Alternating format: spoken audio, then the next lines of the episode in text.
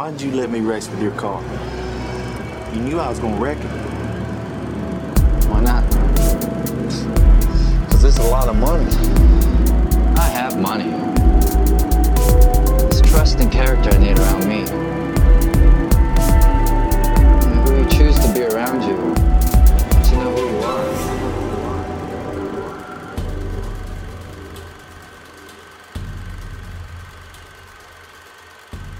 Have you ever been to Japan, Brett? No, I'm not. Do you want to go to Japan? I do. Yeah, what would you do in Japan? Where would you go? Like Akihabara, go to the game stores? Absolutely. And then I would go. I would- I- this is actually not a joke. I know that we're Mhm. using this as like a transition into the beginning of the episode. Well, you didn't have to tell them. well, yeah, you, you do what you want to, but I'm going to break the wall a little bit and say I would actually 100% be like, someone who drifts, take me to the top of this mountain, put me in your car, and let's just drift. Like, I, I don't have to do the drifting because I don't know how to. I just want to be in the car experiencing the G's that come from just sliding around those crazy corners. You know what I mean? No, I know what you mean.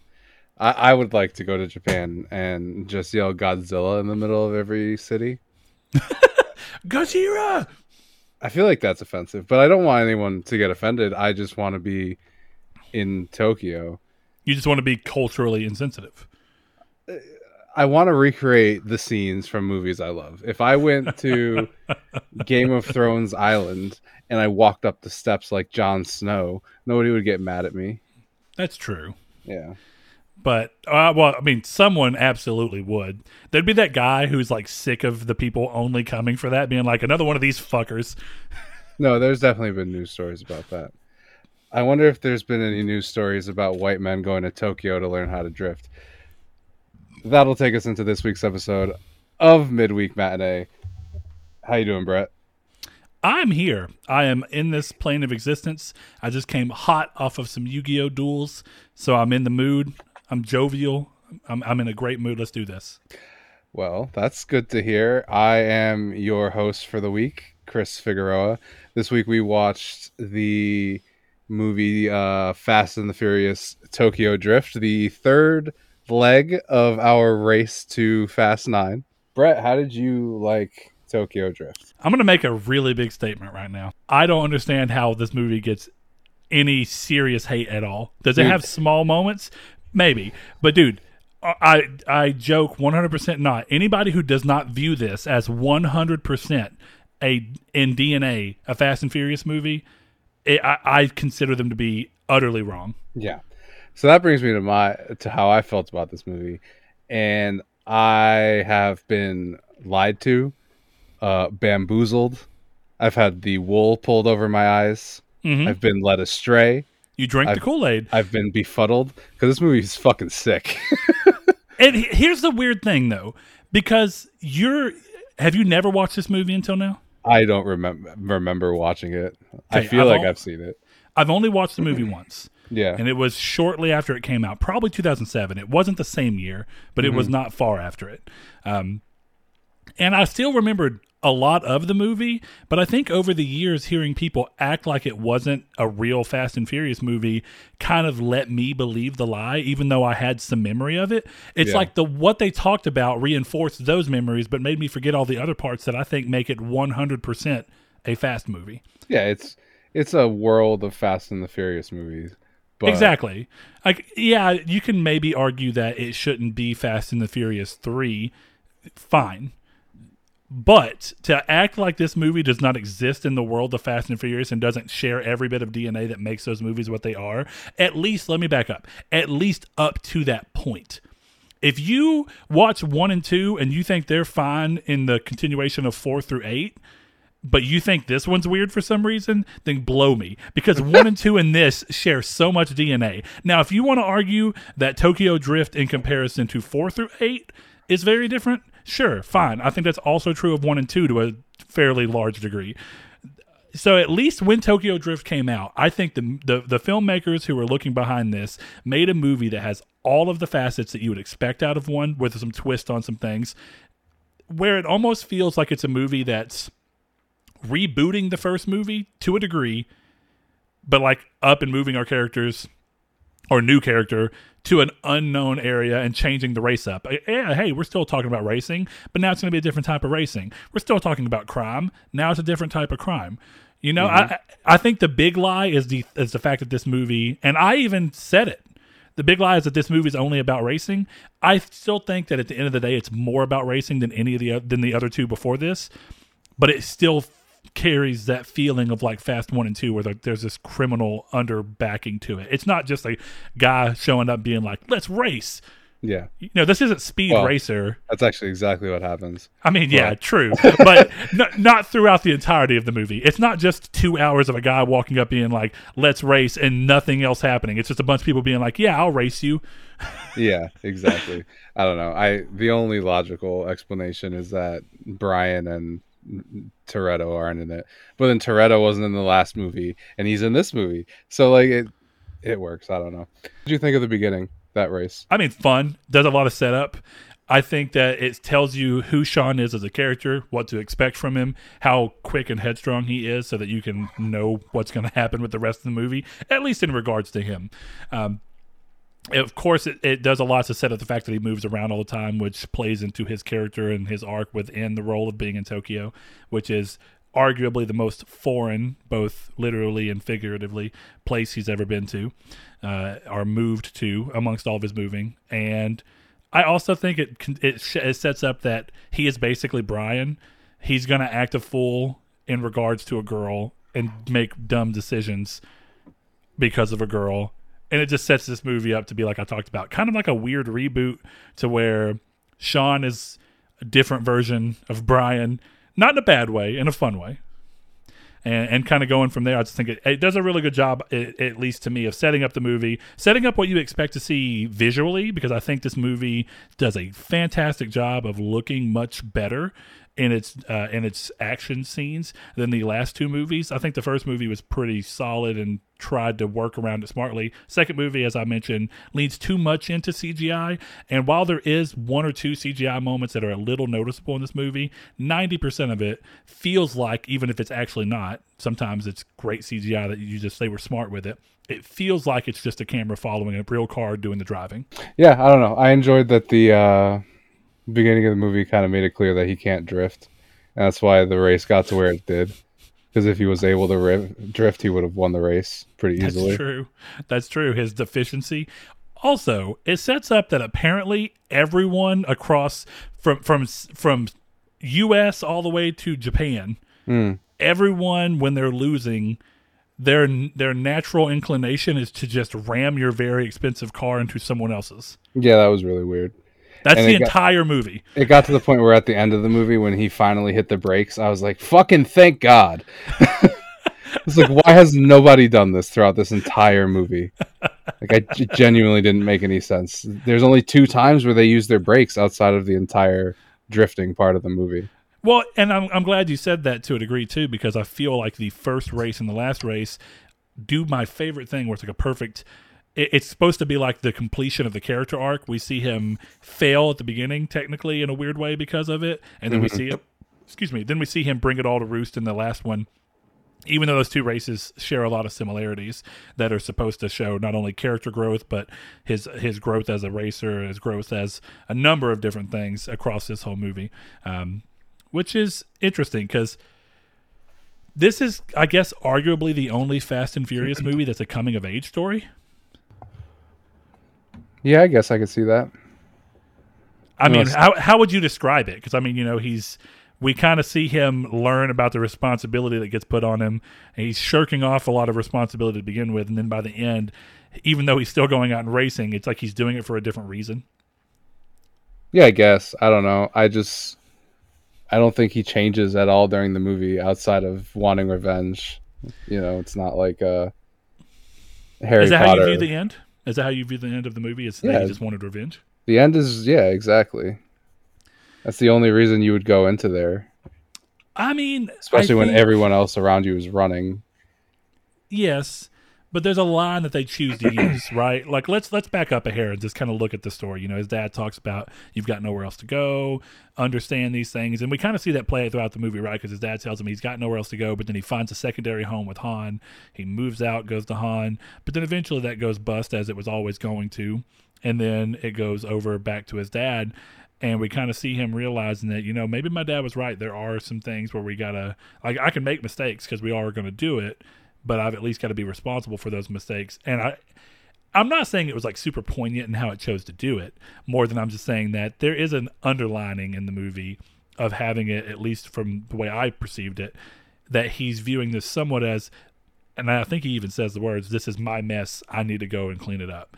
And I think he's doing that not only because of the fact that Han was done, but it's not revenge because he's not trying to kill DK um, and or at least it's not revenge in the more violent sense.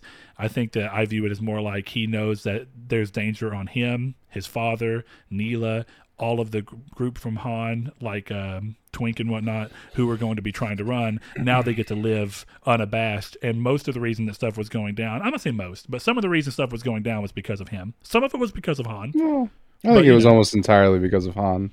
That's why I I didn't really understand the it's this is my mess thing. I was like, what the fuck did you do? I yeah, I think that he knew that he didn't help the need because of the constantly.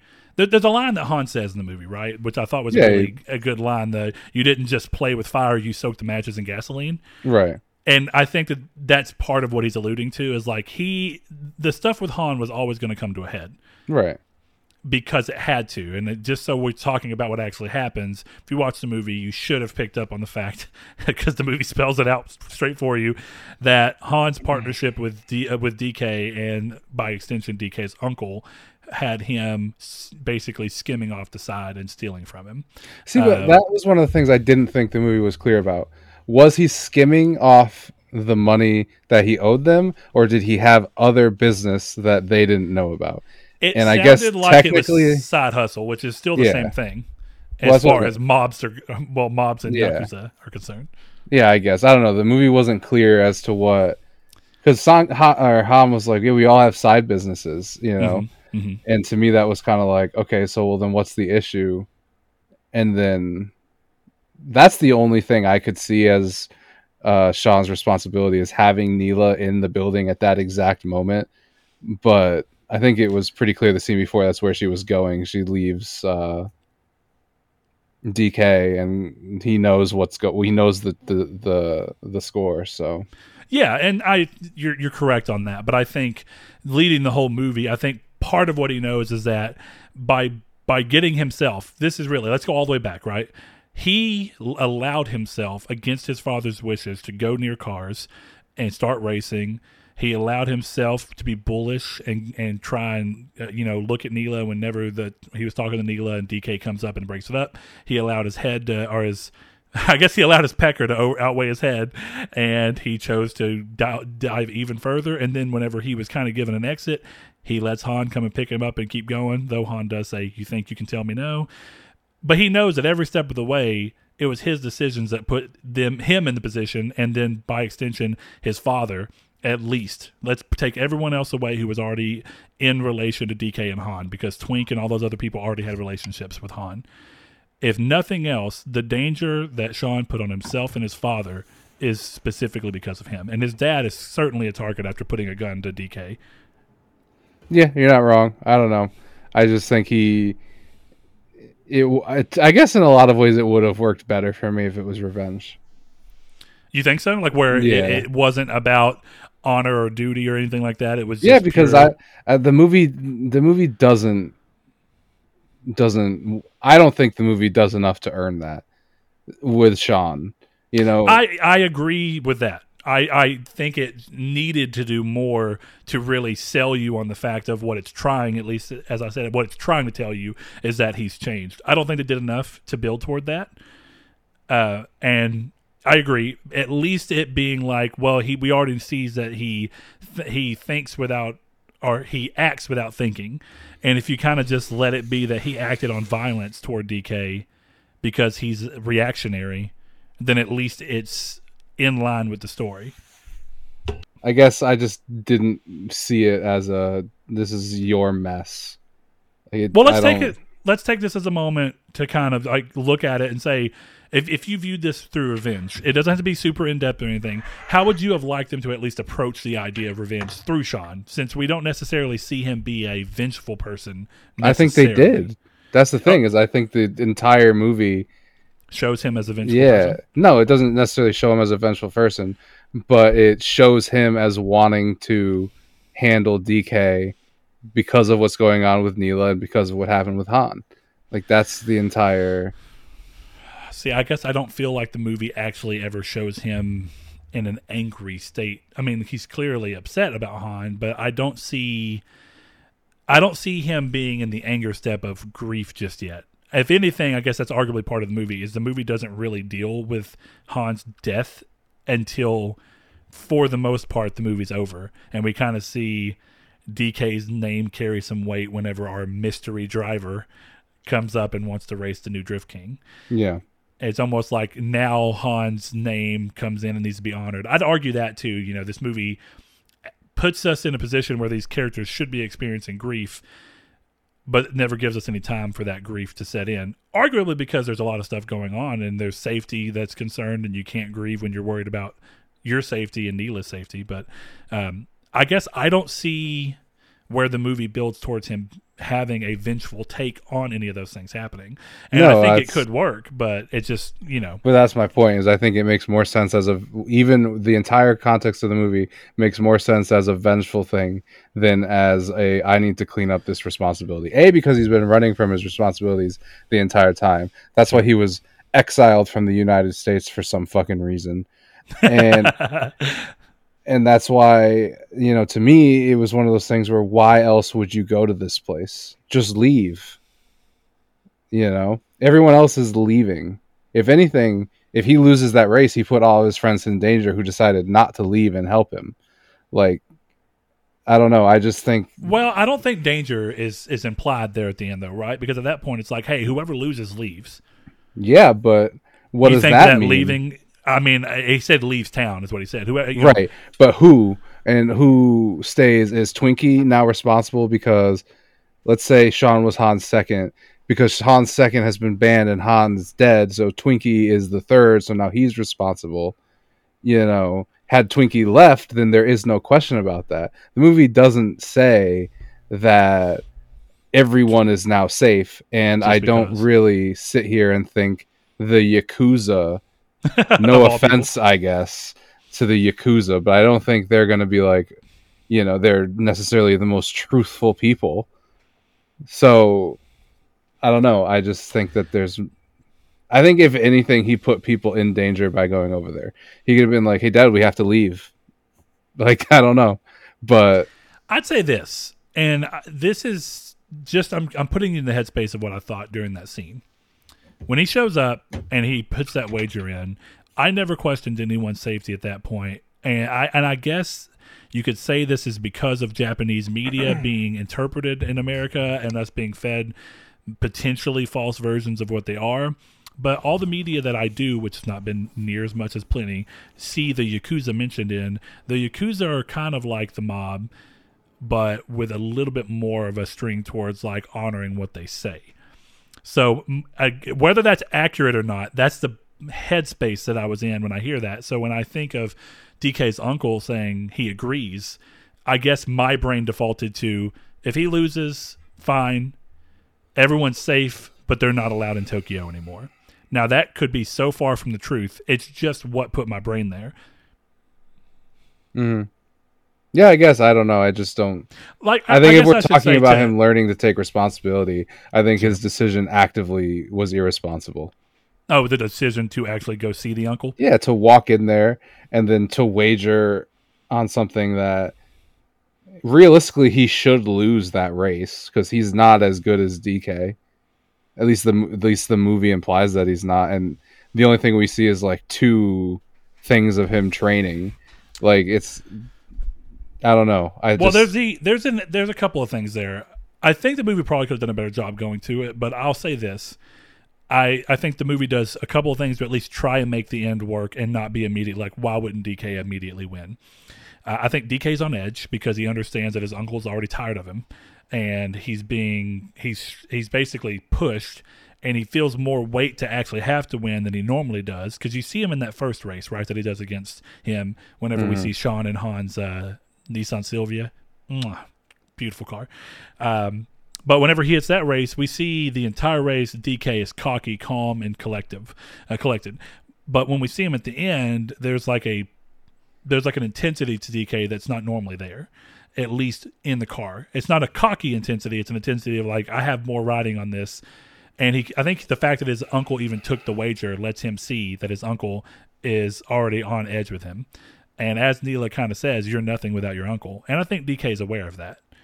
So I think that's parts of it. Part DK is pushed past where he normally would be comfortably, and then we of course have the implication, at least through Twink and the dude, that uh, Sean is constantly burning through tires because all he's doing with his time is just constantly drifting and practicing and drifting and practicing. So I mean, yes, I agree, but that to to your point too. I don't know. I guess there's a little more believability in that for me because I feel like the movie sets up that the uncle is kind of like disappointed in DK's ability to be perceptive and the fact that Han was stealing, and then the fact that even whenever his uncle brings it to his attention, DK's response is, "No, he couldn't have, and even if he did, it couldn't have been much. I would have Mm. noticed."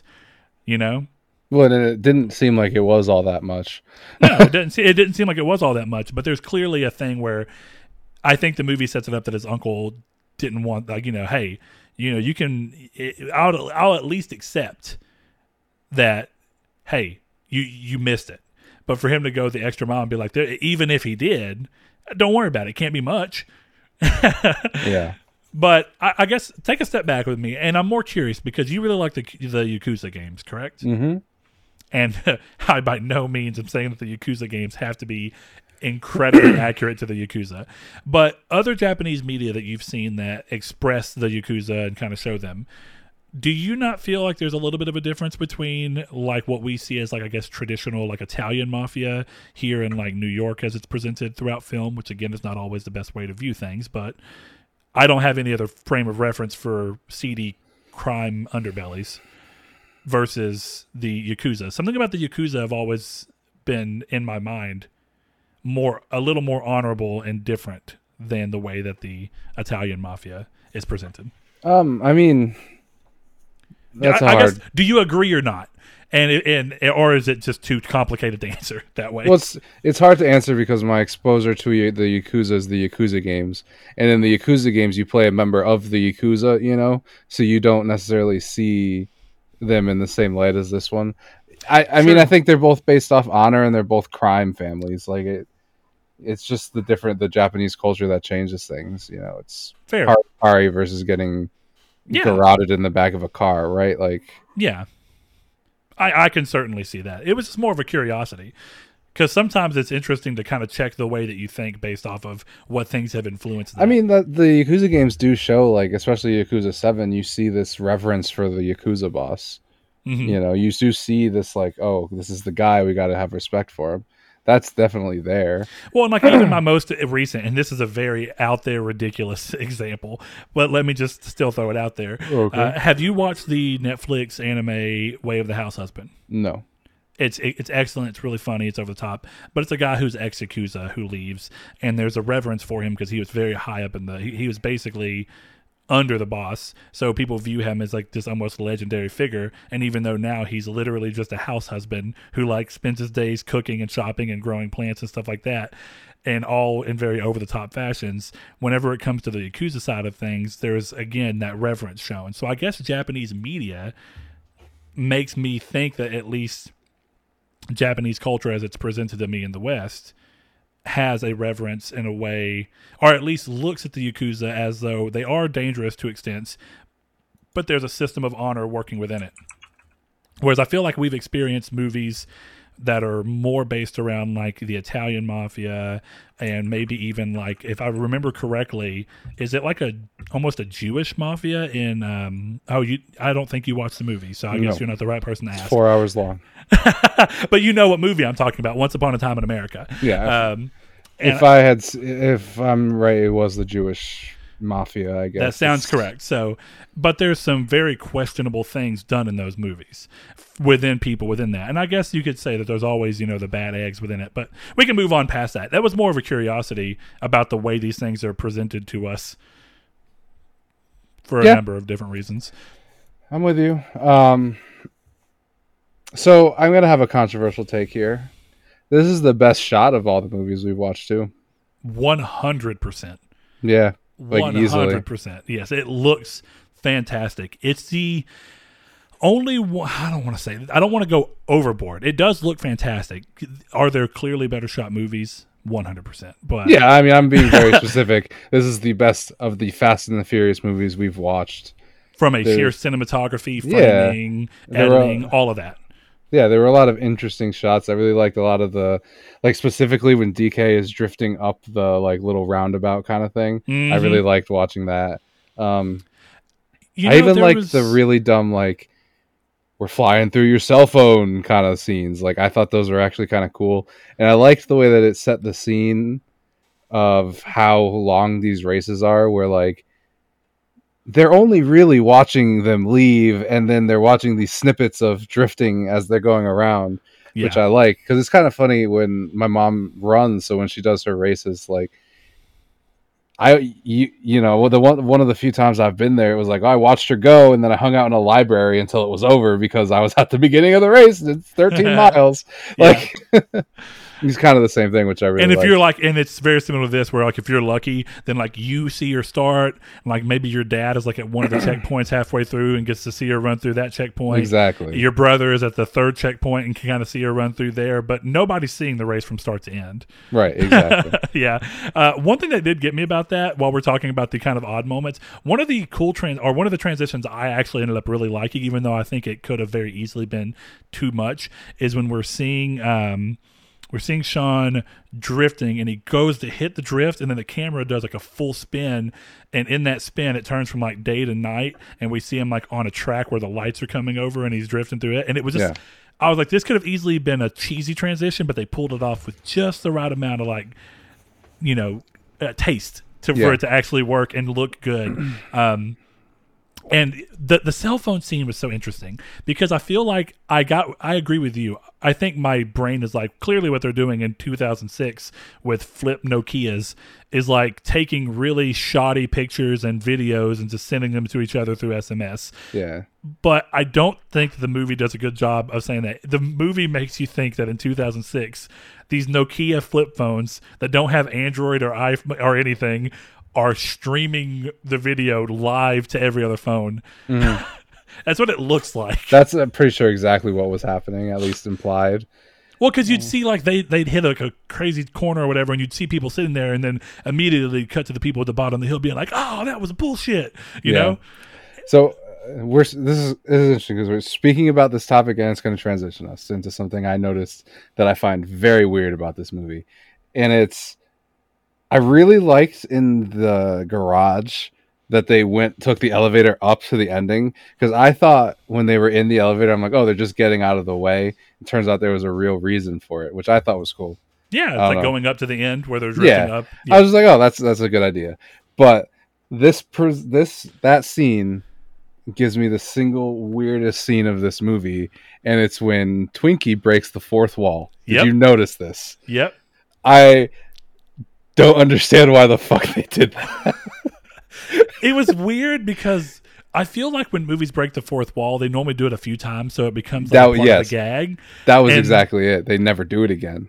I tried to like mentally gym like do some gymnastics to get that away from because it bothered me for a second too. And I was like, you know what? I'm just gonna choose to believe that it was Twink winking to some guy who was out of frame. Like we didn't see him, but he was on the other side of the elevator doors. Speaking of Twinkie, what did you think of his absolutely insane car? I'm not gonna lie to you. Whenever Hmm. he's sitting there with Sean and it's going through like the little car holder thing, Yeah. and and that's a great comic relief scene where it's like Sean keeps looking over and Twinkie's like, nope, Yeah. not that one. Um, whenever his car comes out, or actually, it, it, when it comes down to it, and all you see is like this very weird, misshapen thing on the back. I was like, is that like an abortion pressed into the back of his car? Wow. I looked at it and I I sat there for like a solid the entire time that was the car was backing out. I was like, "What the fuck is that indention?" Because I didn't remember his car having the Hulk on it. Because you got to remember, this was all before Marvel was a big thing. So that was a very interesting time to go about having the Hulk be featured. You know, if they did that same thing in a Fast and Furious movie now, which they've probably done, it would either cost them a lot more or it would be a lot more noticeable. Yeah. but yeah, when it finally, I saw it was green and then it started to turn and I was like, oh, that's a fist. This is the Hulk, isn't it? And then finally we get to see the front. I think it was super wacky, over the top. I think the only saving grace for it is that it worked with Twinkie being like the comedic relief for the movie to a degree. I I will say I really wish that he had done the drift race in that car. The first one, Yeah, that like would here, have been, Twinkie, let me borrow your car, bro. Yeah, that would have been fucking hilarious to see the Hulkmobile go around.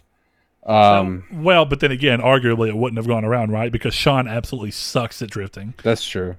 I love true. how the movie just paints it as like I it to be fair, it doesn't mean, but it, the movie makes you think that this guy has absolutely never heard of drifting. This man who loves cars and racing has never heard of drifting. Yeah, well, I mean, I guess that's that is. I feel like that is more of a Japanese culture thing. I mean, it I is, and it up, definitely came more over here. But there's been drift competitions over here for a long time, um, and it's really interesting too because you get to see a lot of. You know, he ends up driving a Mustang in this one, and Mustangs are uh, rear wheel drive, and that's typically a very different way to go about drifting than most front wheel drive cars, which is what the majority of this of this movie is. So it's super weird, but it's kind of cool to see that and see that he ended up in it being an American or a gaijin as we call them, uh, or uh, an outsider. But uh, yeah, it would have been fun to see that. But at the same time, getting to see pretty early on that that Silvia S fifteen. Oh boy, yeah, I mean, I guess part of it is I drove. This is like a side story, but my my buddy's sister got one, uh, got a Silvia. It wasn't the S fifteen, but she, they found one for her to drive, and it was a stick shift. She didn't know how to drive it, so I had to go with them because I drive sticks all the time, uh, and had to go with them down to Austin, Texas, and drive it back like five hours.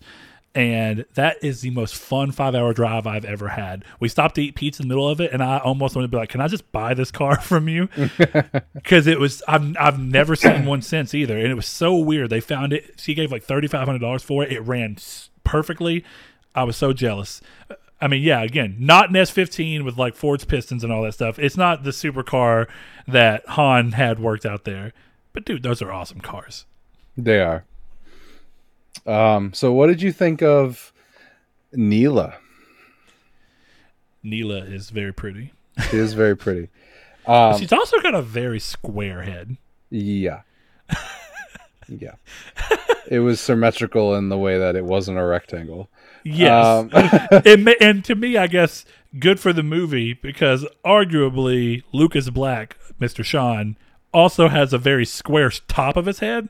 So she's like the square bottom and he's the square top, and they just fit together perfectly. exactly. Um, I will say I looked it up and she actually is Australian. So I feel kind of bad saying this, but she had a her accent was awful. and she's playing an Australian, so I, I feel bad saying it because I checked. She lived in Australia since she was two years old, but it sounded fake. And then at the beginning of the movie, when she's first, not first introduced, I guess, but in the parking lot, I actually rewound it because the first time I swear she didn't talk with an accent. And then as she's talking to Sean, it gets more and more pronounced. and I was like, what the fuck is going on? So one of the things that's interesting here, and this is something I've learned from Triangle Squared, we have a number of listeners who are Australian, and we mm. get to talk to them pretty often.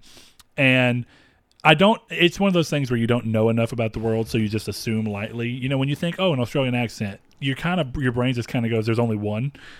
And we started talking to him. And it's like I can't remember what he said his were, and I don't remember all of them. But he said there's multiple different versions of uh, of an accent for Australia, which makes total sense because in America there's American English, which is already kind of its own version of English, and then further from there, there's not only dialect but accents for that dialect, depending on where you are. So some people would hear me and say, "Oh, he has a southern accent." I don't think mine's near as bad as some, but it's arguably there. You could listen to you and someone could say, "Oh, he has a, a northeastern Yankee-like accent or something." I don't really know the accents well enough for this country. Um, but you hear people and you're like, "Oh, he's got like a California, you know, West Coast accent." So my assumption, because I thought the same, hearing Neela talk, I was like, this doesn't sound like an Australian to me, except for like the occasional word. And I stopped and thought, it's probably a different version that I'm not familiar with hearing because the majority of the Australian I've heard has come from Alanah Pearce. hmm And according to Josh, that's a very specific. I don't want. I'm not trying to say anything bad, but he's it, was kind of similar to the way like we say like a, a southern or like a redneck accent. Like it's kind of like considered a more countrified person version of the accent. And Neela's is probably like a more proper version of it. Yeah, I don't know. It just It, felt did like sound it- weird though. It felt like it was going in and out, like she wasn't sure how to speak her own. like maybe she was a British person who was like trying to key into this Australian accent just to Yeah, that's why I checked because I was like, is she doing a horrible accent? And then I was like, well, no, I guess she's just doing hers, but it sucks. Sorry. before I rem- like before it got to the point where she said my mother was born in Australia, I was like, I feel like when they first saw her and she started talking, I was like, is this like a London actress? yeah, Who's like exactly. And then she's like, oh, Australia. I was like, oh, that's supposed to be an Australian accent. to be fair though, the moment she said Australia, I was like, okay, yeah, that's an Australian accent. Yeah, I mean it. More further on in the movie, it started to be fine, but it was just right at the beginning. Um, but speaking of accents, how did you feel Yeah. about our titular character John or Sean's accent? Here's the thing: I live like, I guess ten or eight to ten hours away from uh, New Orleans, which is where Lucas Black is from. Yeah, yes, it's there. Yes, it's a little heavy. I think it's personally for me. I'm a little closer, more familiar with it. I think it's ridiculous to act like his accent is a killer in this movie. But that's just me, I suppose. I it didn't bother me. There's only a few words where I was like, Ugh. yeah, his accent was whatever. It was just a dude talking. Like I don't. yeah. I mean, like you know, did I cackle a little like when he's when we, we talked about him going to the uncle and like you know proposing a race to you know settle the squabble between him and DK and finally put all the the mess that he had started for our Yakuza boss here to kind of bring it all to rest.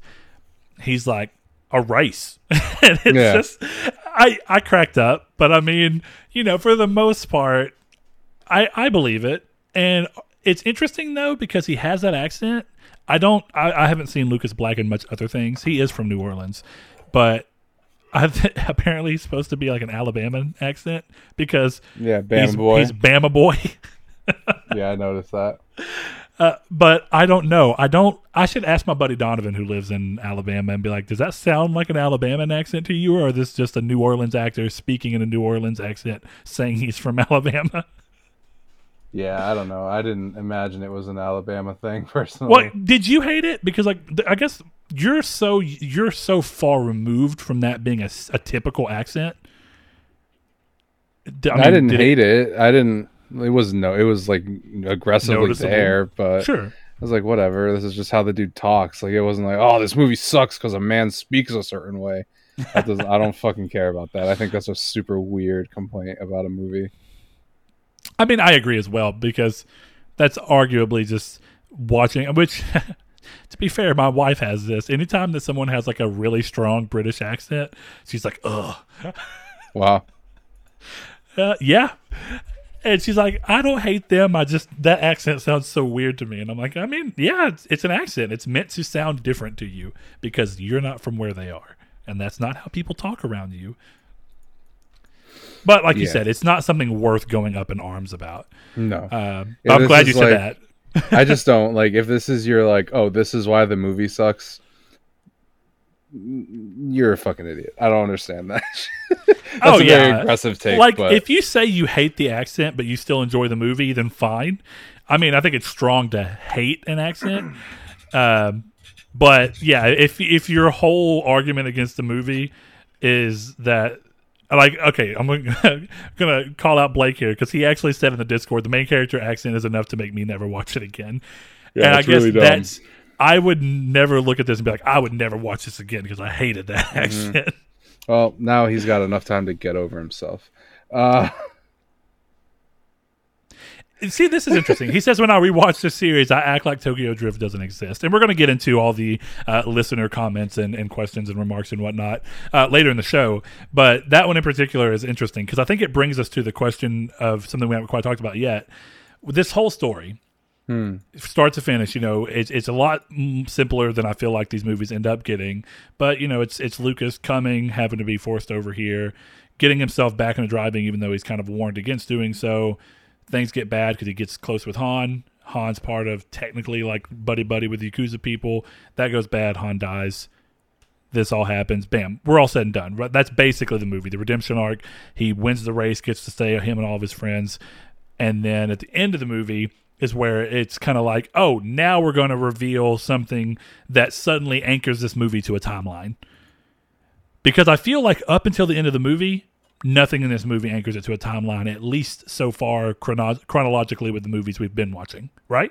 Yeah, I think there's a good reason for that, and I think you know, I, yeah, I think so as well. We'll talk but then about the end, the end gives us, of course, the reveal of Dom coming back and Dom knew Han. So clearly, the idea here is that there's going to be some kind of connection where we very likely get to see Han again, which is arguably the best part. Because, like, let's stop going through that for a second. We haven't talked about Han very much at all. Han is easily the most enjoyable part of this whole movie. oh, absolutely, Han rocks. Yeah. He's super cool, laid back. He approaches life in the way I wish I could. I, I love that this guy comes up and is just like, "Hey, what the fuck you been stealing from me?" He's like, "Ah, dude, don't worry about it. We all got side gigs." now, clearly, that didn't all work out for him, but I appreciate the, the bravado to do so. Uh, Yeah. Um, I don't know. I thought Han was just. I was watching this movie and I'm like, how could you make the decision to kill this character? It's a Even bold move. it, it's a bold move, and I don't. I can't, I shouldn't say it doesn't serve the story, but I don't think it serves the story enough to warrant getting rid of a character that good. Which I guess, and the thing is, the series agrees with me because not to bury the lead here, but this is technically the last movie in the series. exactly and and, and that's what i get to i guess my thing there was like the whole way through once you kind of look at this and this is also because of the fact that we have the knowledge of what's happened past where it's like oh this all takes place down, down the line Right. um but it can't be last in the series right because i don't want to say too much but i mean if i'm not mistaken the tokyo drift crew is coming back in I mean, nine. I have aren't they in the trailer for nine I don't know. I don't. I don't know that for sure. I'm. That you might be right. Well, then we'll see. And I'm unsure if Han comes back, though. The I feel like Um, the movie's aware of that, right?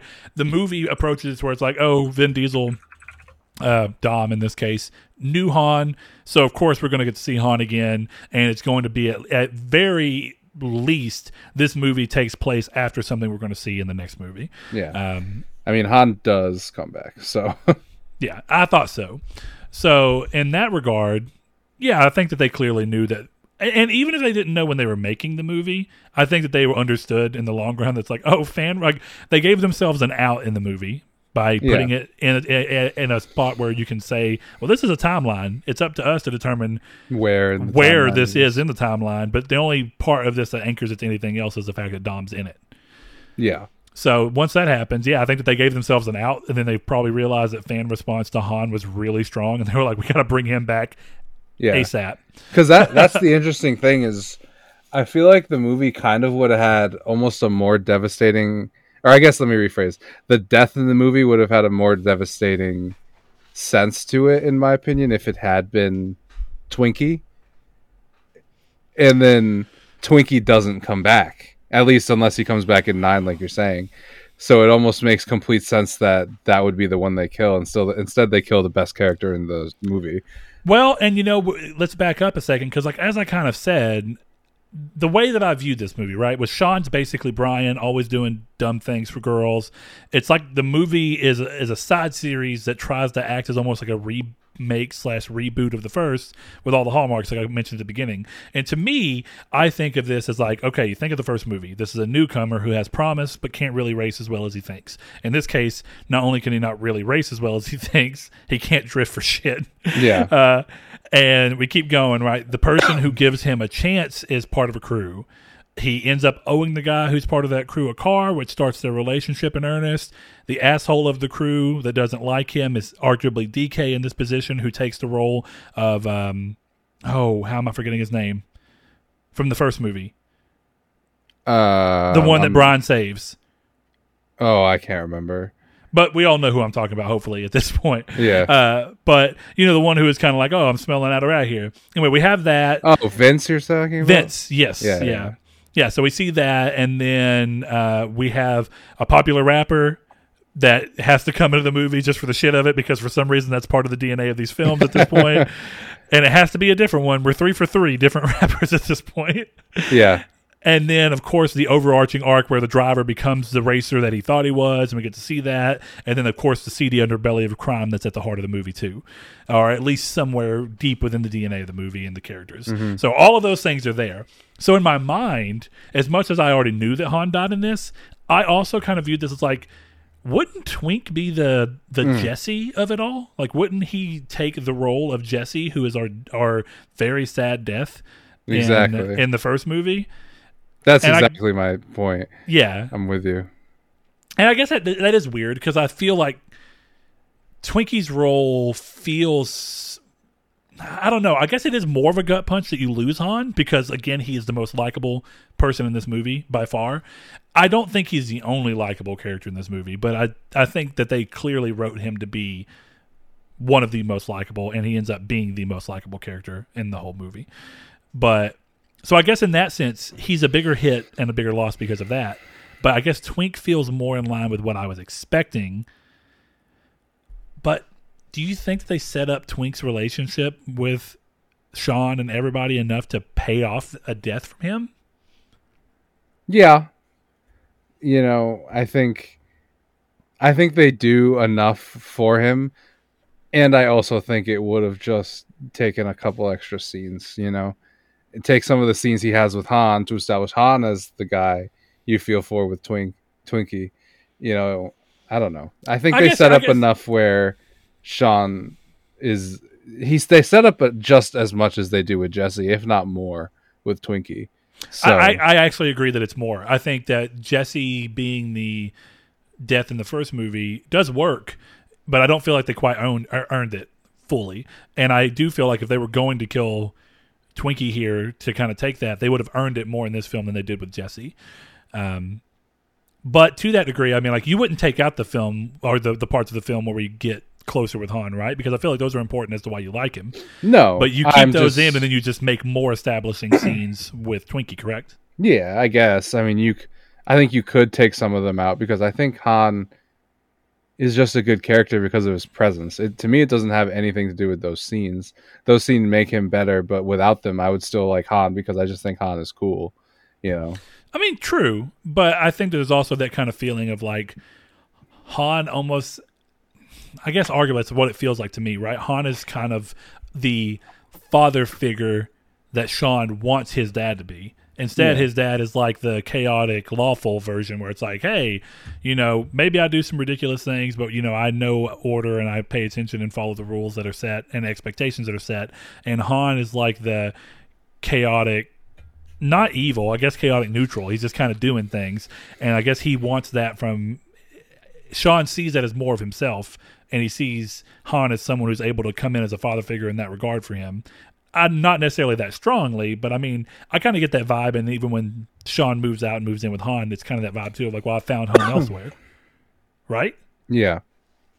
So I, I guess I like that. I mean, you, I, you want to give those scenes so that you understand why their relationship works the way it does. I mean, and you also get to see that Han kind of just has that relationship with people. But there's a lot of really good, strong lines with Han that I think would be worth bumping the runtime up and then still just working on how you play out uh, Twinkie in order to to have that death payoff. And then going back to what you said earlier, I actually think there's a I don't want to say completely, but I feel like there's a little bit more of a of a push from me toward revenge and like violent revenge if you make Twinkie the sacrificial lamb here.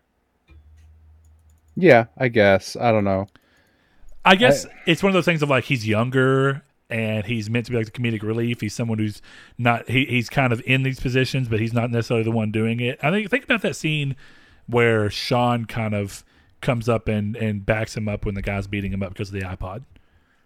Yeah. You know, it's kind of established that he's already like someone who can't quite take care of himself. And when you have those moments, I guess those feel like they hit a little harder. Where it's like Han seems capable, right? I'd almost push back on you there and say Really? that yeah, because I think he was taking care of himself.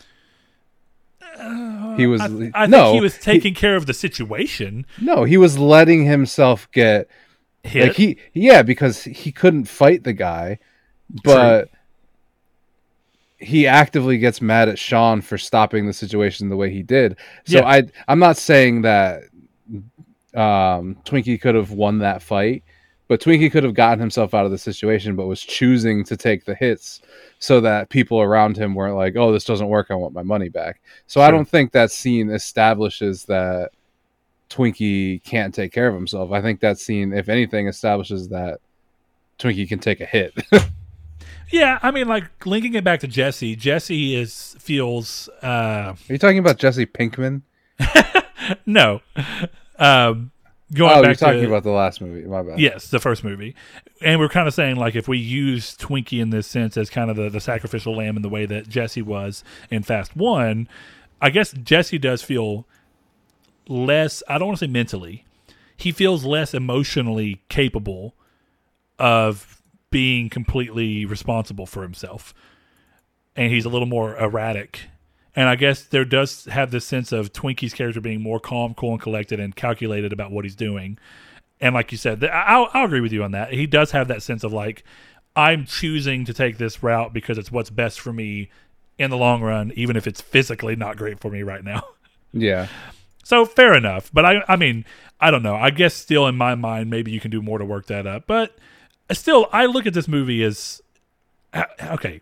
How do you go about working in your revenge storyline? Do you have it when they're going down and doing the race down the hill that that Sean's actively trying to like push him off of this mountain that we've established as like a death mountain, where if you don't I- get to the bottom of it, you die? Or how do you how do you think you go about it? Because how is it revenge if DK doesn't die, or or Well, do you view it re- a revenge in a different way, like non-violent revenge? Yeah. there- I mean, the, his revenge is ruining his status in the Yakuza and taking everything from him.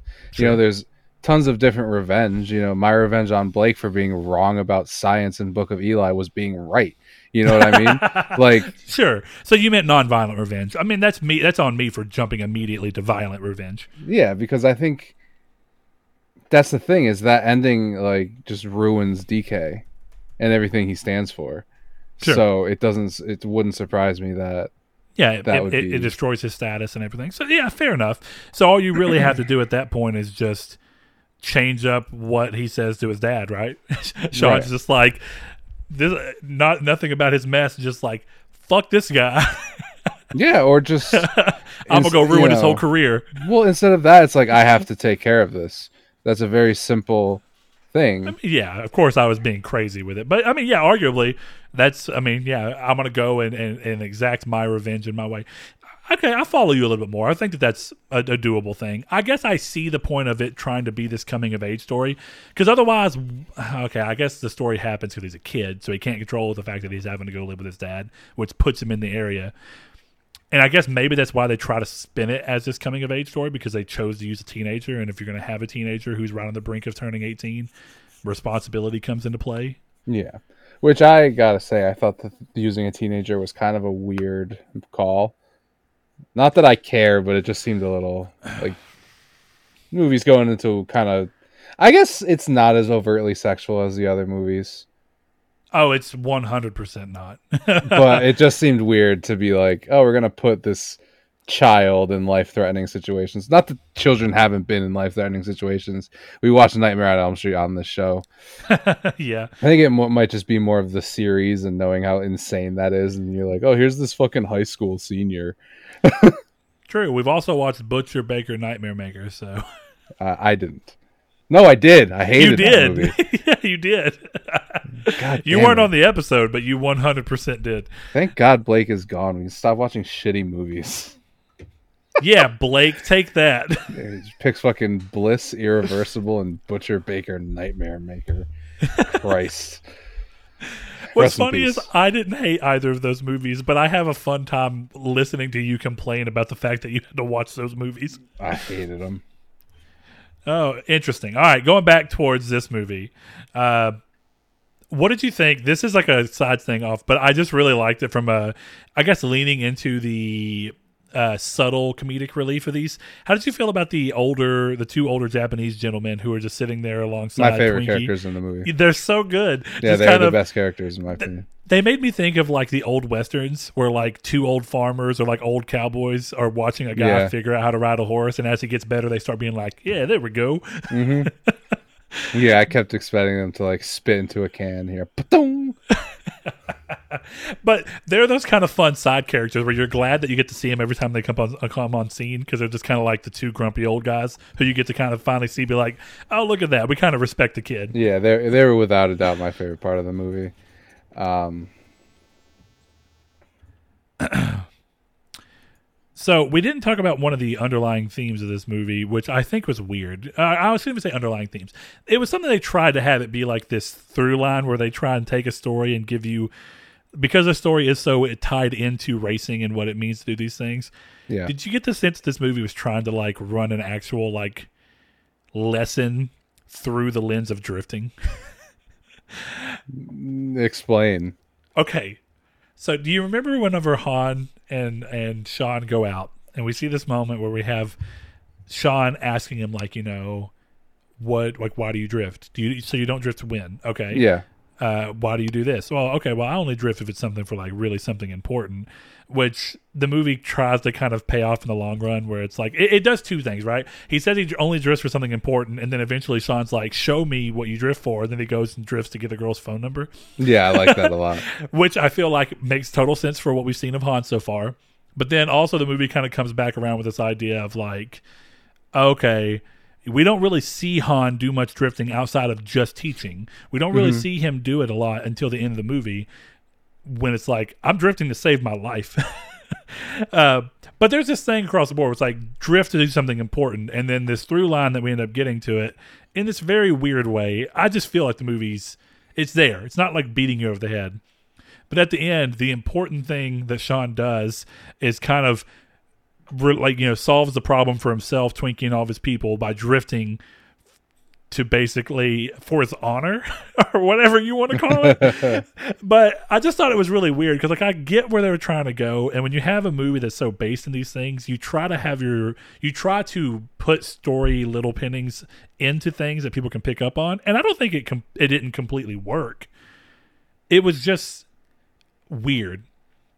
Kind of like how I said, like in the last movie, that there's almost like this small little character arc within the pockets empty, being hungry, and then by the end of the movie, it's like, oh, we're gonna resolve all that in a really kind of campy, cheesy way that fits with the tone of this film. Yeah, I don't know. I feel like that's what was going on here. But I did bring up something that was really cool.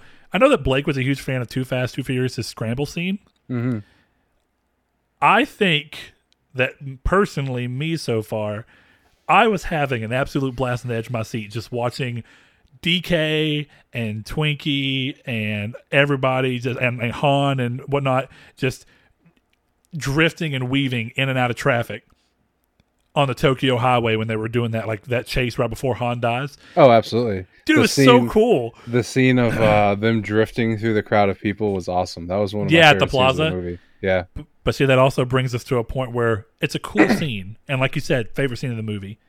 That's the scene, one of the few scenes where the CGI showed itself. Not bad. But you could tell the people were fake if you really looked. It reminded me kind of like the the Matrix Reloaded, where you have like the you're trying to get thousands of people here, but you don't want to put anybody in real danger for a stunt, so you Yeah. have to do them as CG.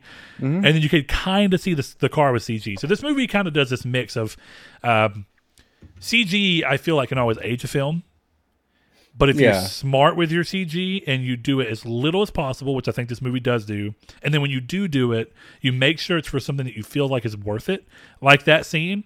Because like, by let's compare the scene of them drifting through that that group of people. First of all, the big groups of people around those little plazas like that is like everyone knows that it's like a Tokyo staple. So doing that really works towards kind of like a set piece for the for where the film's at, just as like a, you'd expect it from an action standpoint. But it's also just a cool scene that kind of plays together. Now let's compare that back to the scene of them using CG cars to barely turn around a corner at the very first race of Too Fast Too Furious, and suddenly making them CG just a whip tail around a corner. It feels like someone knew when to use CG and someone knew when, to, when not to, yeah. when not to. Yeah, it- Um, I don't know. It, it- that was a scene, and even when Han and Sean were talking on the rooftop and looking over, you could tell. But it didn't bother me. It, maybe No. it's my experience with MLB, but like I'm used to NPCs, for lack of a better word, not looking very good. So Yeah, sure. I It think it's always like a smoothness thing. yeah, it just didn't bother me at all.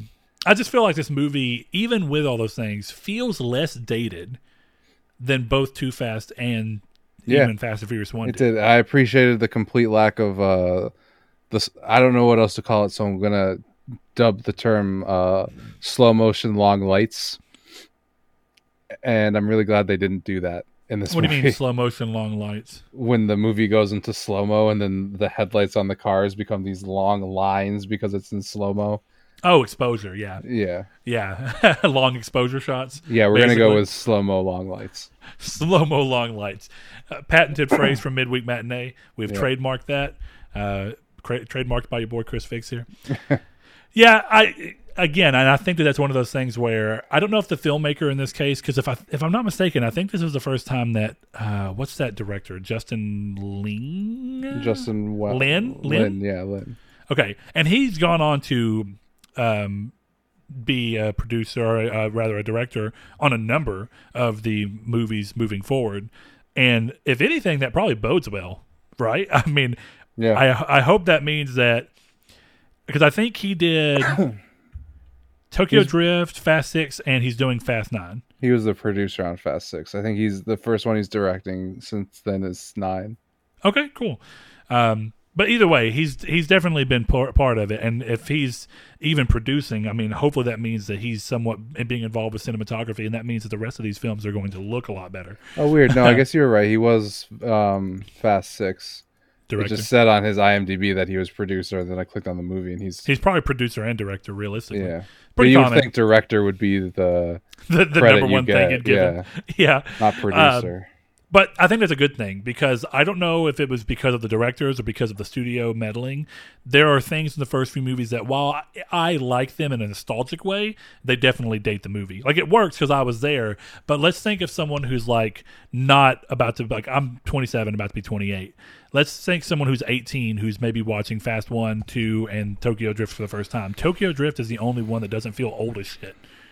Realistically, yeah, I'm not gonna say old as shit. That's a little too far. it doesn't but- feel nostalgic in the same way. yeah, it's not playing off of nostalgia from the time of being like, oh, I can look over these things because I was alive to see this and I know what movies were like from that time. I feel like this is the first one that really is like, oh, you could tell me this movie just came out and I would mostly believe you. Of Yeah. like, you know, there's there's items in the movie that dated, of course, like the flip phones, but I don't think any of the actual film cho- like filming choices and effect choices data in the way that they that we saw in Fast One and Fast Two, and that's a good thing. Arguably, agree. I mean, you know, um, let's see. Oh, um, the tie-in from the first and last race. Are you a big? I mean, I know we've talked. I know I talk about this all the time. Are you a big fan of kind of movies setting up things and coming back to them? I talked about it earlier in the in the kind of setup, but there, we see a lot mimicked from the first race with him and the rich boy and the Viper when we see him racing with uh, with DK at the end of the movie in a cool way. And I kind of like that it. It's like it all worked out this time for him. Yeah, no, I'm with you on that. So, like for It's example, like I said, he learned how to drift. True, but we see like every bit of it, right? We see the frustration that comes from him actually doing well. so we start seeing his opponent smacking into him, smacking into him, smacking into him. We see him learn this time, break, and kind of pull things off to make it work for him. Um, we see him remain calmer than he was before, and then we also see him kind of go through the little. He wins because of the shortcut, which also puts DK in a weird position where DK gets out of control and kind of flips around.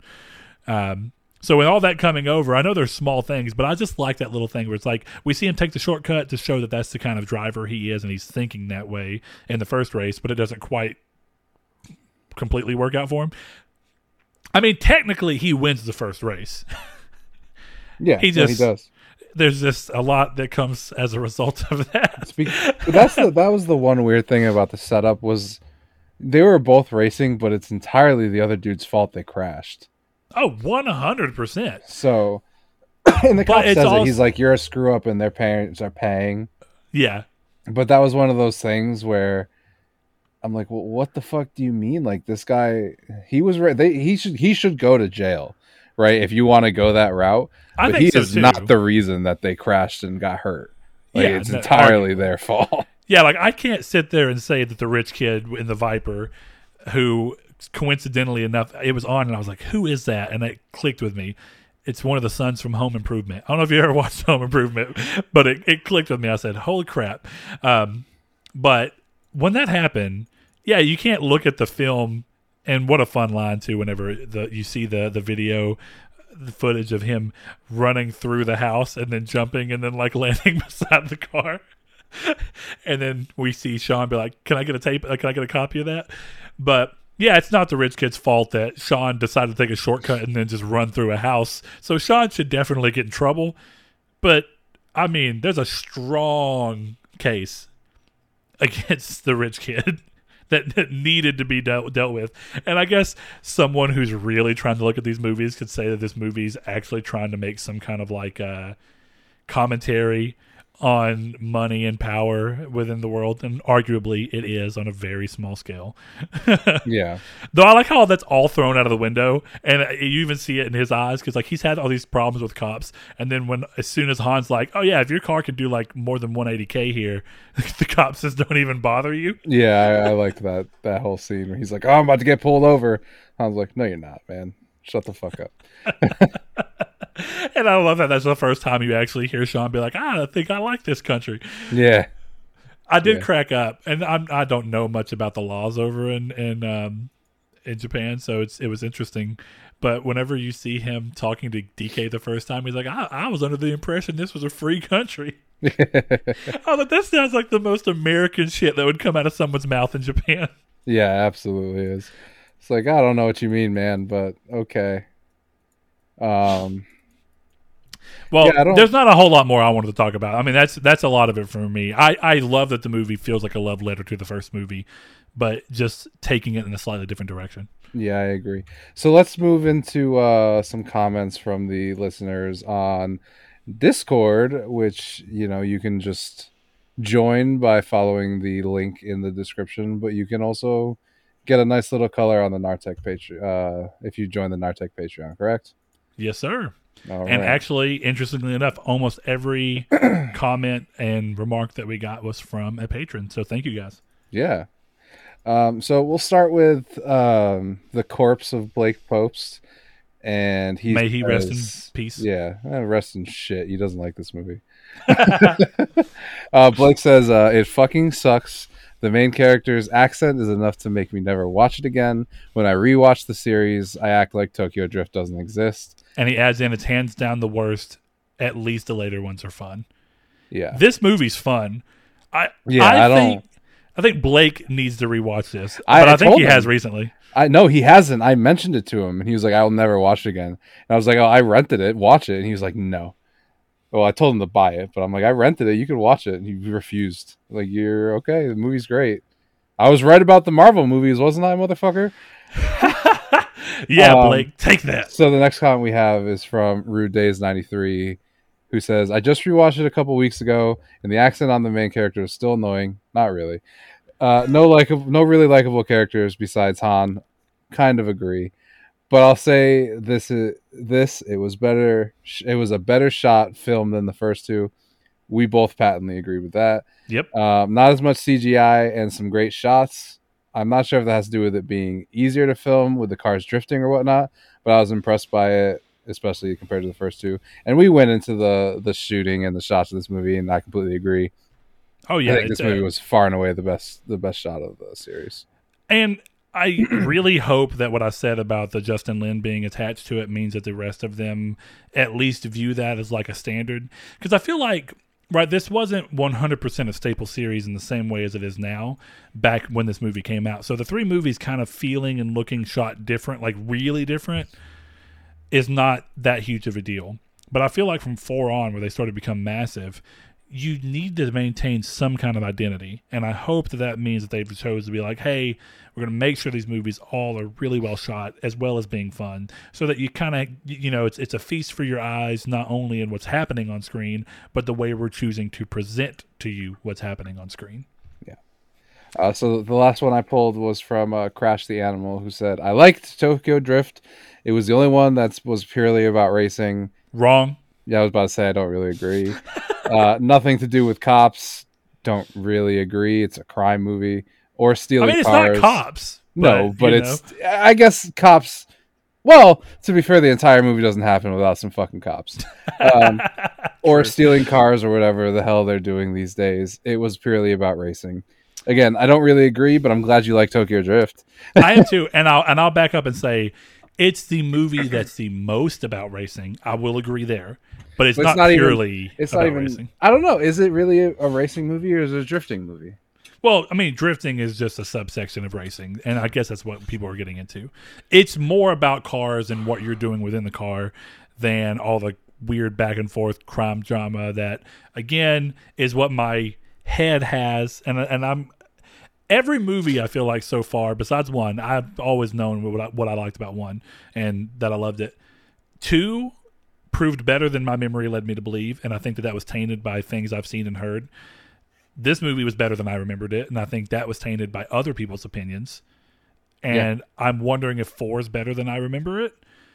And I hope moving forward that I just get completely proven wrong. But I still think that there is the overwhelming feeling that while cars are a big part of the movie, because otherwise they wouldn't be worried about strapping a car to a rocket to send it to space in Fast Nine.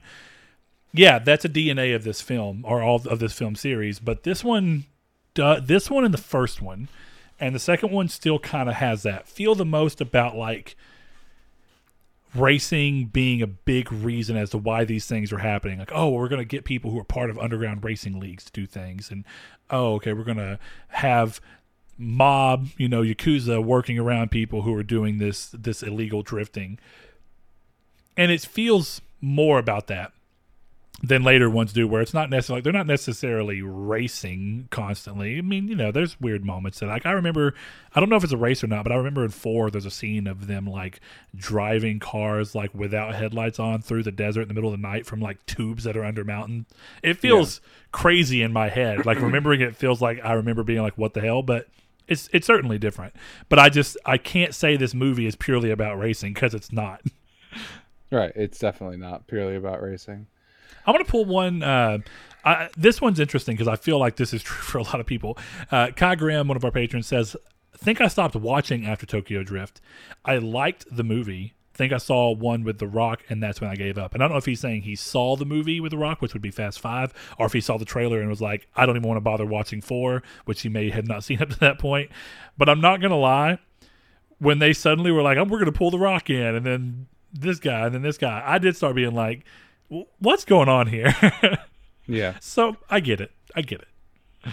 Um, also, Gone in 60 Seconds gets a shout out. And while, of course, we're doing The Road to Fast 9 and giving these movies a chance on my part, I'm a big fan of Gone in 60 Seconds. Yeah, Great I love movie. that Nick Cage movie. Um, anyway, Brett, what is your rating for Tokyo Drift? It's so close to perfect, but I'm not going to give it a perfect, even though I really enjoy it. I'm going to give it four and a half. I gave it five stars. Uh, this movie. I don't blame you. Sick. I don't blame you. It's a really good movie. And I can't believe that Blake says he'll never watch this movie again. Yeah. So, in your personal ranking of the Fast and the Furious movies, one, two, and three, let's hear it. Who? Did I go first last time? Yeah, I don't know, but I don't I'm know either. So you're going first. yeah, it's it's fine. It's fine. I'm curious to see. I think I might know where yours is at. I still think that there's some magic in one that I really like. It's really hard for me to decide between this and one and Tokyo Drift. But I'm going to stick to my guns with one being my favorite and best right now, with Tokyo Drift being right there, drafting behind it, just, you know, ready to pass it at any moment, maybe and then two is is comfortably you know and, and it, it's in third you know it's not bad it's a good movie i really enjoyed two where are you at uh, Tokyo Drift, and then like four spaces, and then two, and then Fast and Furious. Four spaces. That's Yeah, how much I- better Tokyo Drift I is. think Tokyo everything. Drift is heads head and shoulders above the other two movies. I will not lie and, and act like there's not a lot of nostalgia tied into one. I know that, and that's kind of why I'm positioning myself. I think by the end of these films, there's a strong argument for Tokyo Drift to end up either at, in the top or some act of I don't believe in a god, but some act of something that four, five, six, seven, and eight are all just amazing to me for whatever reason, um, and end up higher up. There's a, at least a chance that Tokyo Drift will overtake one in the rankings. Yeah. I don't know. I just I have nostalgia, but I still don't think that four or Fast and Furious is like a great movie. Where I, I guess let me rephrase. This is the only movie I have any interest in watching again. Like I finished that movie and I was like, that was really fun. I might watch it again. That's the crazy thing to me. I, I know that we went off of that already, but Blake's insistence that at least the later ones are fun to imply that this movie is not fun. Yeah, I don't really understand where you get that. I he- want to know what he means by fun. Yeah, I don't know. I and I, I don't know. Maybe this is a thing where like I'm also the guy who gave fi- Twilight five stars, and I think I still think I'm right about that. But, like, I don't know. I don't know if that clouds it where like this movie might have been bad, but it was so entertaining. But you're you don't really come off to me that way, and that you feel the same way I do. Like this movie was just sick. I don't know. It's it's really good. Yes. It- does it have some over the top moments in a in a somewhat cringy way? A few, but not many. Yeah. I mean, I think I think the big problem with this movie is that people went in expecting a Fast and the Furious. So where's Brian and Vin Diesel and Roman? I think so as well. And they got this, and this is not continuing that series, but it is. I don't know. That's the only reason I can see for all the hatred this movie gets. I mean, me too. And this is the weird thing because this actually also came before the time period where we were super used to like sequels within the within the same characters and continuing a story on, which you know we already talked about. This plays a line in the storyline somewhere, Yeah. but I mean, you know, this is before Iron Man went on to make Captain America, which went on to make Thor, and so on and so mean, forth.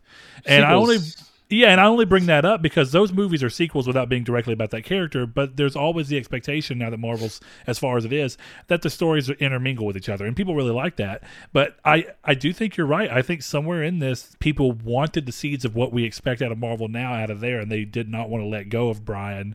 And that might have been their. I mean, that might have been Fast and Furious's or Universal's fault for making a second movie with Brian and then deviating. Do you Well, think it would have been as strong if if they would have immediately went to these characters after the end of one? I mean, I guess. I don't know. I kind of disagree with the premise of your argument that has anything to do with Marvel because it's not like Thor two Thor one is called Iron Man two. That's well, and I, and I exactly, yeah, This and I know they're different. Yes, yes. and the and that's why I think you have that expectation. Like, I don't know. I would be upset if Doctor Strange isn't in the next Spider Man movie, but it's not called Doctor Strange two, whereas this is called The Fast and the Furious. Fair. I guess Tokyo what I'm Drift. I, I- I'm using more of Marvel's continued flowing storylines that all connect within each other, whereas this movie, up until the end, has zero to do with the rest of the films. Well, sure, and I think that that's a big thing that got people is that there's that want to have your characters and the actions that you're seeing happen on screen apply to part of something bigger than itself. And this movie, at least if you look at it right now, where we are, where we haven't seen four, this movie still is realistically just its own thing. It's so disconnected from everything that it exists separate. And I'm sure people were upset about that because they wanted something that continued the mythos of what we saw. And to continue the mythos of what we saw, you I don't think you have to, but you arguably need Brian and at, at least Brian, right? At that point Brian was the continuing thread. Yeah. what if this but- movie was Brian? Like, what if they found a way to put Brian in Tokyo and just made Brian learn to drift? Well, that I, it's almost a missed opportunity, and why it's almost really weird that they hired a guy who looks almost exactly like Paul Walker. Where, especially now, knowing where it goes in the series, like uh, why they didn't just have it be a prequel. Well, I guess I know. Never mind. That was a really dumb thing to say, but um, Well, you know what's interesting is I was looking up something earlier whenever I was making dumb memes and whatnot. Um, and there was like a little extra search thing that was like, "Why isn't Paul Walker in Tokyo Drift?" And apparently he wanted to be in it, but the studio said they wanted to go a different direction, so he just respectfully did what they asked. He didn't push to be in it because they wanted to do something different. Um, and that's really interesting because we we see a movie where Universal wanted Dom back. They wanted Vin Diesel back as Dom, and he says no, and they move forward with Brian, and then Brian wants to be back, but they're like, "Nah, don't worry, but we're gonna get Vin Diesel back in." Yeah. Well, I mean, I think from what I saw, Vin Diesel wasn't supposed to be in the movie, and the movie screen tested badly, so they added him. Um, really? yes. But I mean, I don't So know. I guess we're wrong if it's screen tested bad. I don't know. I love this movie. That's all I can really say. I can't say much more than just I think uh, there's a good chance that a lot of the reason I liked it so much was because I expected it to be awful. And that's I true. You, you're working on yeah. I was consistently like, "Oh, this is pretty good. Oh, this is fun." There was no situation where I wasn't gonna like this movie because it was fun, but I'm pretty sure I'm like going against the grain on like to an extreme here. But it's because like you kept you people keep putting in my head, "Oh, this movie sucks." You know, even my brother was like, and I guess when I talked to him today, he had gotten the movies mixed up. But when I told him we were doing this, he was like, "Oh, that sucks. You're gonna have to watch three and four. I don't And I- know. I, texted him today and I was like, Tokyo Drift was sick. You were fucking. What is wrong with you? He was like, Oh, I actually liked that one. I thought it was a different movie. Whatever, Huh. dude. I mean, I don't know. I, I know that I exist so far out of what this series has become. So all of my opinions are still based around the way I view the series. And to me, this feels so in line with the series, and I love it. And I remember liking it a lot when it first came out, but it was one of those things where I guess I kind of drank the Kool Aid and thought, well, maybe it's not as good as I remembered. And it, it really does feel like the redheaded stepsister, but I don't think it does, at least right now. I mean, yeah, by the time that we're done with eight, maybe I'll be like, Tokyo Drift doesn't make any sense with these movies, but I don't think so because then you have to also discount one and two.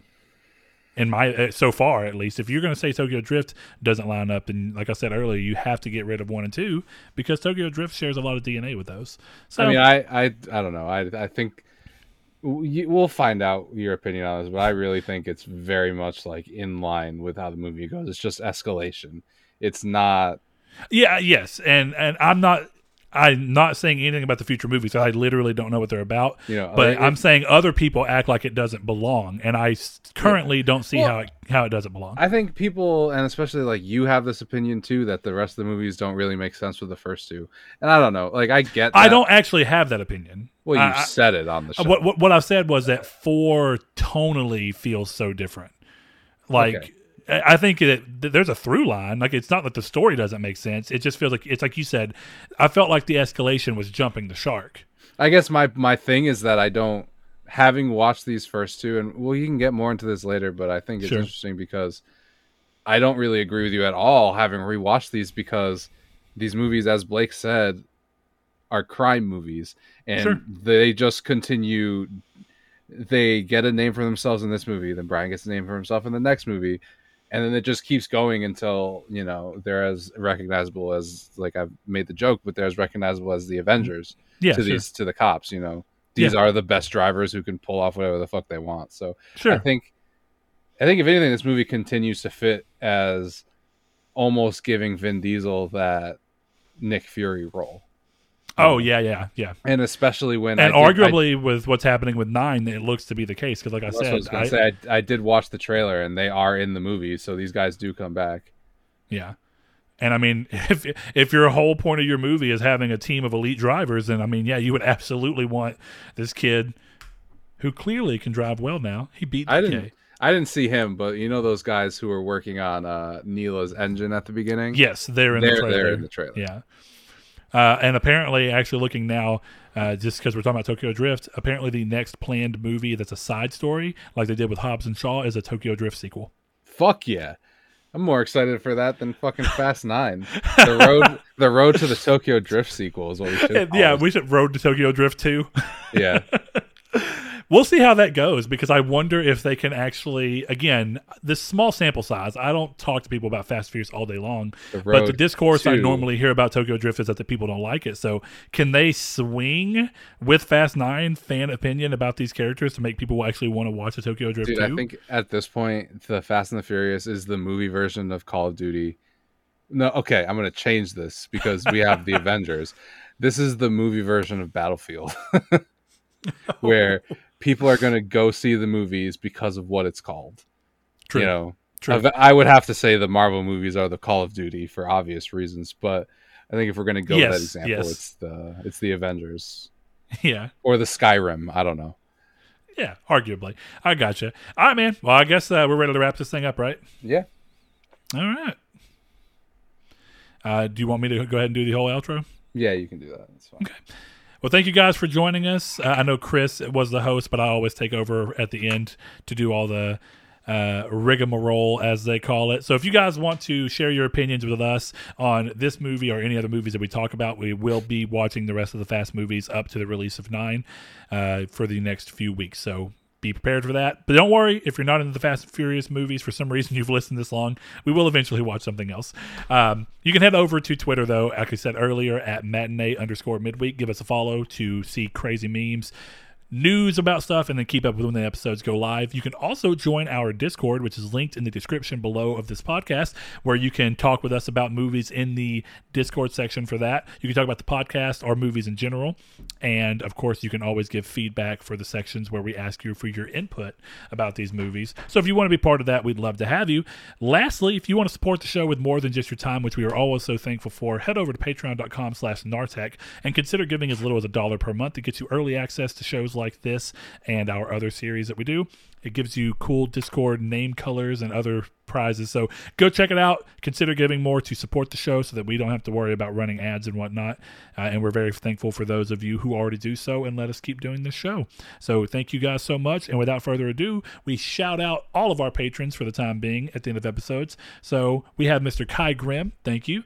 We have Josh Jarrell. Matthew Green, my name is Dan, Luke Bartolomeo, Sean Santarud, Funk Turkey, Danny Villalobos, Corey Hickerson, Blake Popst, Kevin Baconbits, Mark Schutz, Shadowist, Steven Salazar, The Stonard, Rich, Constantly Kinney, Solitary Red, Zachary Sawyer, Landis, Rude Days 93, Josh Drago, Bailey Robertson, Brian, Donovan Williams, Derek Porter, Josh Ayers, Joshua Lago, Sean One Neo, Tyler Powers, Jehudi MD, Rob Wartpoint, Richard Schaefer, and Ham and Egger. Thank you all so much, and we hope that you enjoy the rest of your week. Hell yes.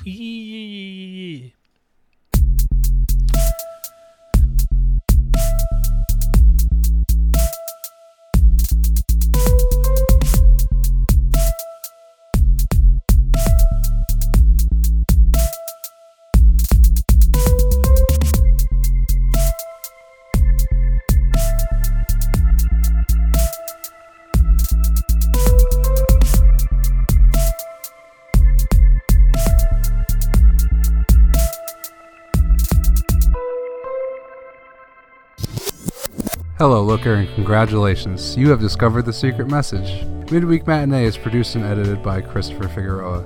Music is by Joshua Lago. Thank you for your support and for enjoying all these movies with us. And lastly, please send your iTunes reviews to Old Pink, care of the Funny Farm.